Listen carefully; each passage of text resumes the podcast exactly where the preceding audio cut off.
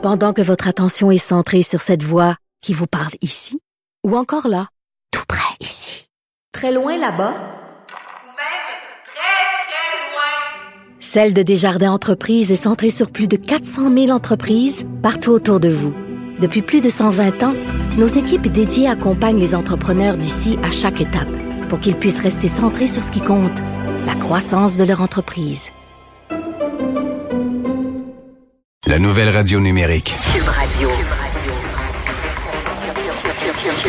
Cube Radio. En direct à LCN. Notre duo politique aujourd'hui, euh, Mario et Paul. Bon retour, Paul, en passant. Ben, merci, Sophie. On va parler d'ingérence chinoise dans les élections. Les, les, révélations qui se multiplient, qui se précisent, euh, les oppositions qui s'ajoutent à plusieurs experts qui réclament une enquête publique, dont Gerald Butts, l'ancien conseiller de, de, Justin Trudeau lui-même. Paul, le, le, doute est comme solidement installé, là, et on se demande est-ce que les libéraux ont peur que l'enquête porte en partie sur eux? Sophie, euh, dites-vous une chose, il n'y a pas un gouvernement, surtout minoritaire, qui a euh, le goût, le désir d'ouvrir une boîte de Pandore. Parce qu'une commission d'enquête, c'est une boîte de Pandore. J'oublierai jamais ce que Jean Lapierre disait. Une commission, tu sais quand ça commence, comment ça commence, mais tu sais jamais combien et surtout mm -hmm. comment comment ça se termine. Dans le cas qui nous occupe, Sophie, bon, vous avez entendu parler là, d'hier, euh, interférence, euh, ingérence de la Chine euh, potentiellement dans 11 élections, dans 11 comtés mm -hmm. aux dernières élections. Mais là, ce que les collègues de Global News, Mario et moi, on échangeait là-dessus, ce qu'ils nous ont appris euh, en fin de semaine, ça va beaucoup plus loin. Là. En 2019, donc, les Chinois seraient intervenus et les sources viennent de milieux associés au CRS, au service de renseignement, euh, pour favoriser l'élection d'abord à la convention libérale dans le comté de Don Valley, c'est dans, dans, le coin de Toronto, de Anne Dong, un ressortissant d'origine euh, mm -hmm. chinoise. Et que M. Trudeau aurait été prévenu, attention, euh, lumière jaune ou lumière rouge, attention, cet individu pourrait très, très bien avoir l'appui du gouvernement du régime chinois en place. Rien n'aurait été fait. M. Dong a remporté l'investiture libérale, a remporté deux élections ensuite ça soulève des questions qui sont assez troublantes. Merci. Ouais. Mario, un mot là-dessus? Oui, mais, mais il y a deux nouveautés là, par rapport à tout ce qu'on savait avant, parce que ça fait une semaine, plus qu'une semaine que le Globe and Mail a, a documenté l'histoire. Mais un, mm -hmm. c'est que ça vient de l'interne. C'est un peu l'image du cheval de Troie. Tu dis, exact. OK, mais l'ingérence chinoise, ouais. là, elle arrive à l'intérieur même du Parti libéral. Et l'autre affaire, c'est à l'élection de 2009.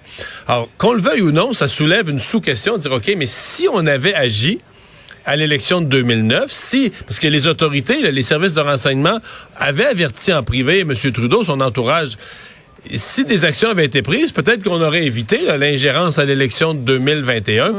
Donc, il y a quelque chose... Euh, le fait que ce soit en 2019 et non pas en 2021, tu dis, OK, avec là, on est, on est une élection en arrière, il s'est mm. rien fait, ça a été pire à l'élection d'après.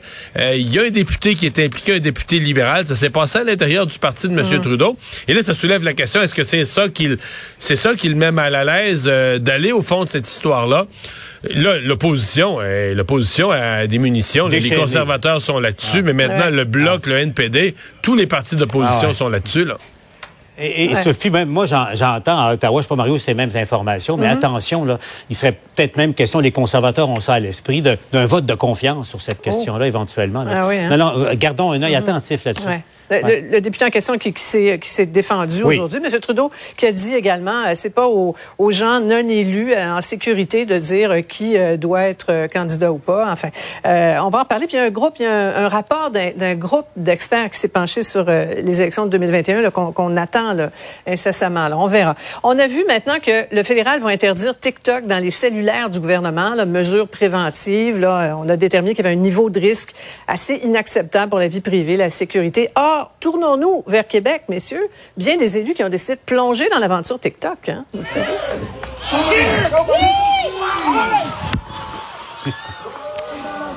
Et voilà. Et euh, Mario, Jean-François Roberge, qu'on vient de voir un ah compte. Mathieu Lacombe, Sonia Lebel aussi.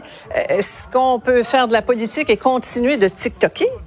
Ouais, François Legault a lui-même un, un compte, là, le premier ministre. Exact. Euh, c'est une bonne question. En fait, euh, il faut voir, euh, il y a deux types d'inquiétudes. Il y a des inquiétudes sur les renseignements personnels collectés par TikTok. Qu'est-ce que parce que bon, TikTok est de propriété chinoise. On est un peu sur le même thème que le précédent.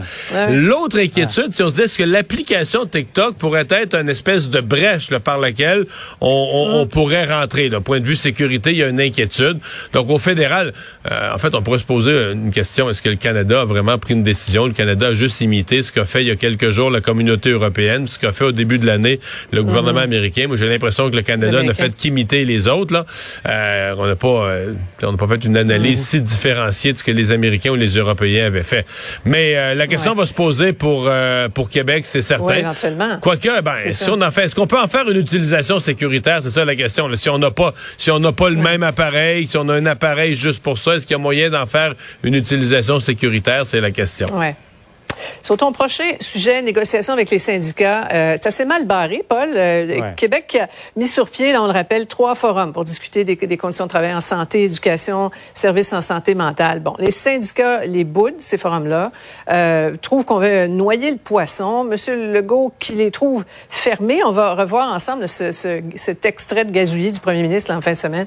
Ces dirigeants syndicaux acceptaient de changer d'attitude, de sortir de leur logique de fermeture, venaient discuter avec nous pour changer les choses, ça irait plus vite. Bon, c'est pas fluide, Paul, euh, pandémie ou pas, il y, a il y a des choses qui changent pas, dont ces dynamiques de négo assez traditionnelles. En même temps, on, on- on sent qu'il y a- il y a un changement de cap dans le leadership syndical, euh, qui euh, les syndicats qui redeviennent, dans le cas de la FTQ particulièrement. D'ailleurs, ce soir au bilan, je vais recevoir la, nouvelle présidente, euh, Madame Madame Picard, là, un syndicalisme de combat carrément, qui elle se place carrément à- à- en opposition. Mais bon, le gouvernement euh, convie les syndicats à discuter dans, euh, sur une nouvelle piste de danse.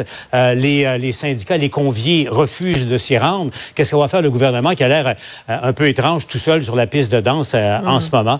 On verra pour la suite. Mais la question de fond qui se pose aussi, est-ce que par leur, leur refus d'y participer, est-ce que les syndicats défendent les syndicats ou ils défendent leurs membres en ce moment? Euh, c'est- une, des- c'est une question quand même qui est in- intéressante. Ouais. En tout cas, ces forums de, de discussion, ils les avaient boudés en, en 2020. On avait réglé malgré tout, hein, Rio? Ouais. Ouais, mais c'est nous que ça devrait inquiéter. C'est le public que ça devrait inquiéter parce que dans ces forums de, de négociation, on parle pas de la paye, de la convention collective. On veut du côté du gouvernement une discussion plus large sur les conditions d'exercice, la façon dont on donne les services, comment on s'organise pour donner de meilleurs services. Ce qui devrait autant en éducation qu'en santé intéresser la population parce qu'on nous dit ah le, le système de santé c'est le patient au centre du système puis dans les écoles c'est l'élève au centre du système.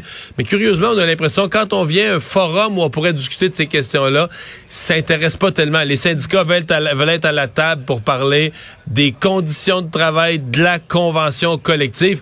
Ça renforce l'idée de gens comme moi qui finissent par penser euh, que les nos grands systèmes publics sont bien bien plus bâtis pour satisfaire la convention collective que satisfaire les besoins du peuple. C'est dit. Merci beaucoup, messieurs. Au revoir. À Merci, demain. Mario. Ah voilà, c'est ce qui conclut euh, notre émission d'aujourd'hui. Un gros merci d'avoir été des nôtres. Euh, nouveau rendez-vous demain, 15h30.